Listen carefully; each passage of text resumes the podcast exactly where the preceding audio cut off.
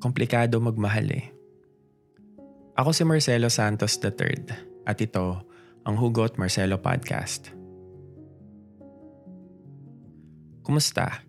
Welcome sa another episode ng Hugot Marcelo, a Spotify original podcast kung saan sa episode na to, ikukwento ko sa inyo yung nangyari sa akin noong February 23 at kung ano ang tinuro sa akin ng buong araw na yon tungkol sa paniniwala ko sa pag-ibig So, normal Thursday lang naman para sa akin yan.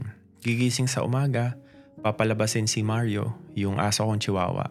Manonood ng isang episode sa TV series na pinapanood ko, mag-aabang ng nagtitinda ng taho, tapos magkakape. Nasanay na ako sa ganong routine kasi yun yung inalaw ko na mangyari.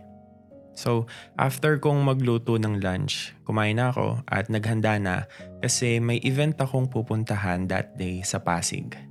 Imagine, taga North Caloocan ako na konting lakad na lang, Bulacan na. Sa lugar namin, sobrang traffic. Maliit lang yung daan kaya no choice ako kundi ang mag-angkas or joyride. Yun ay kung may matsyempohan akong napadpad sa area namin. Walang pinipiling oras ang traffic sa Caloocan tapos dadaan pa ng Novaliches. Well, no choice na naman kasi hindi ko naman control yung mga sasakyan sa kalsada. Habang nasa biyahe na ako papuntang Pasig, na-realize ko na may mga bagay tayong hindi control na ang tangi na lang nating magagawa ay mas stress dahil sa hassle o tanggapin na lang na ganun talagang buhay na we need to embrace yung mga hindi komportableng bagay sa mundo para makapagpatuloy sa buhay? Well, pinili kong mas stress. Iniisip ko kung bakit ang daming sasakyan sa daan. Bakit walang traffic enforcer? Bakit hihinto yung jeep sa harap namin kahit nakago naman? Sa biyahe na yon, marami akong bakit ganito at bakit ganyan. Hanggang sa napagod ako magreklamo. Sa utak ko. Ang hirap ng ganun ah napakarami kong concerns, napakarami kong gustong sabihin.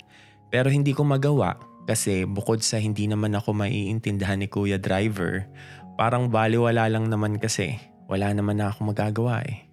Pero iba naman pagdating sa pakikipagrelasyon na kapag hindi mo sinabi, doon may ipon yung mga unsettled issue na magdadagdag ng bigat dyan sa puso mo na makakaapekto sa relasyon ng dalawa. Pero naisip ko, paano kung sinabi mo naman yung mali, sinabi mo na yung mga bagay na nakakasakit sa'yo, pero hindi pa rin siya nagbabago. O kung magbago man, sa simula lang, na hindi naman niya kayang panindigan. Doon ko naisip na baka kailangan mo nang bumitaw. Na siguro hanggang doon na lang talaga yung journey mo kasama siya. Wala na eh. Hindi ka na umuusad. Puro na lang sakit. Hindi ka na nag-grow para bang naipit ka na sa traffic.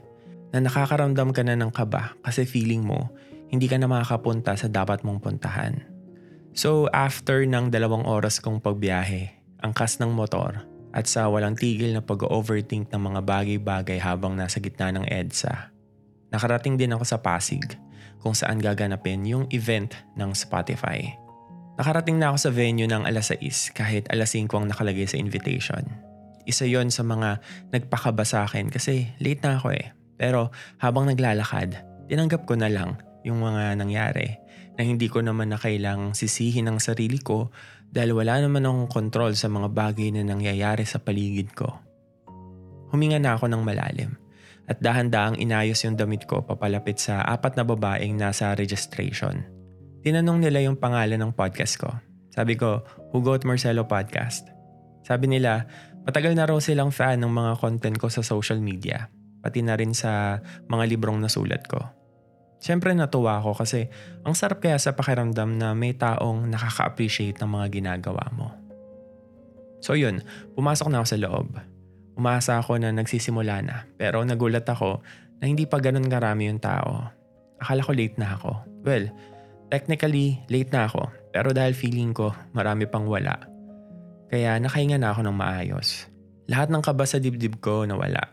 Lahat ng pag-overthink ko nasettle na. Kasi madalas sa pag-iisip ko ng mga bagay na wala naman, na gumagawa lang ako ng mga scenarios na hindi naman nangyari, na usually mga worst case scenarios, doon ako nilalamon ng kaba ng bigat sa pakiramdam kaya naapektuhan na ako kahit wala pa naman, kahit wala naman talaga. So kumain muna ako at lumabas ng venue para magpahangin. Nakipagkwentuhan muna ako sa mga nakabantay sa registration table. Yung isa nagtanong sa akin, Sir, sinusunod mo ba yung mga advice na binibigay mo sa ibang tao? Huminto ako sandali para makapag-isip. Parang ilang seconds ako nakatulala kay ate habang nagpa-flashback yung mga nangyari sa buhay ko at mga desisyong nagawa ko na nakaapekto sa relasyong meron ako.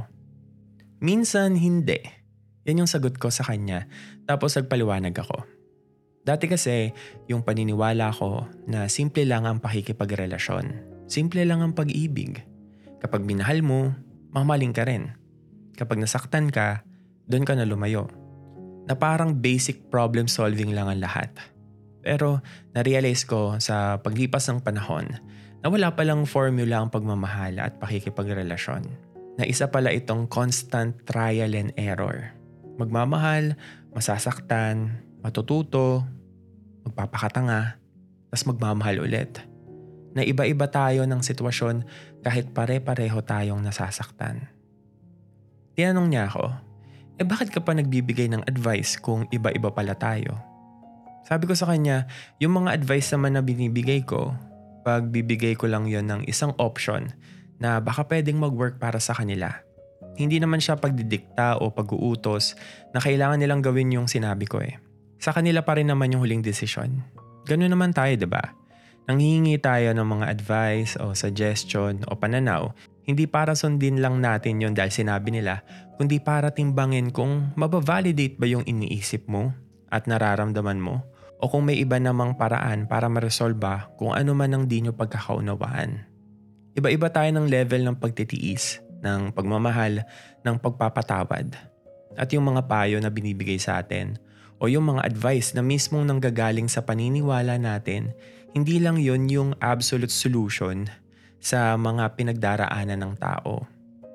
Maybe sa iyo okay yung advice na yon, pero sa iba hindi. Pero at least, 'di ba? Nagbigay ka ng option. Nagbigay ka ng suggestion na pwede nilang mapag-isipan na baka makatulong sa kanila sa pag-assess nila ng nararamdaman nila ng mga dapat nilang gawin. Sa pag-uusap namin ni ate sa registration, doon ko na-realize na simple at komplikado ang pag-ibig.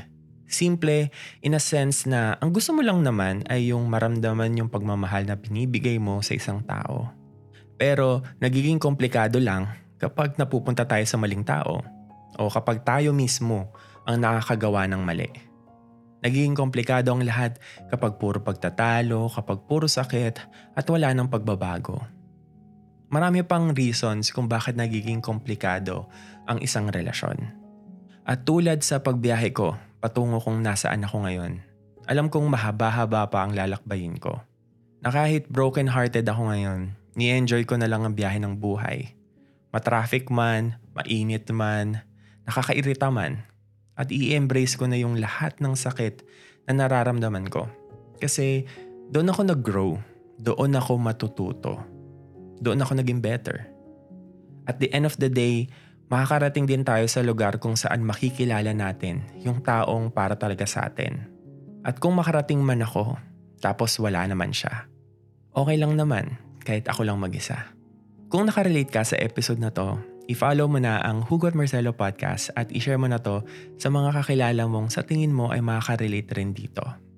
Muli, ako si Marcelo Santos III. Ito ang Hugot Marcelo Podcast. Ingat, God bless, mahalaga ka.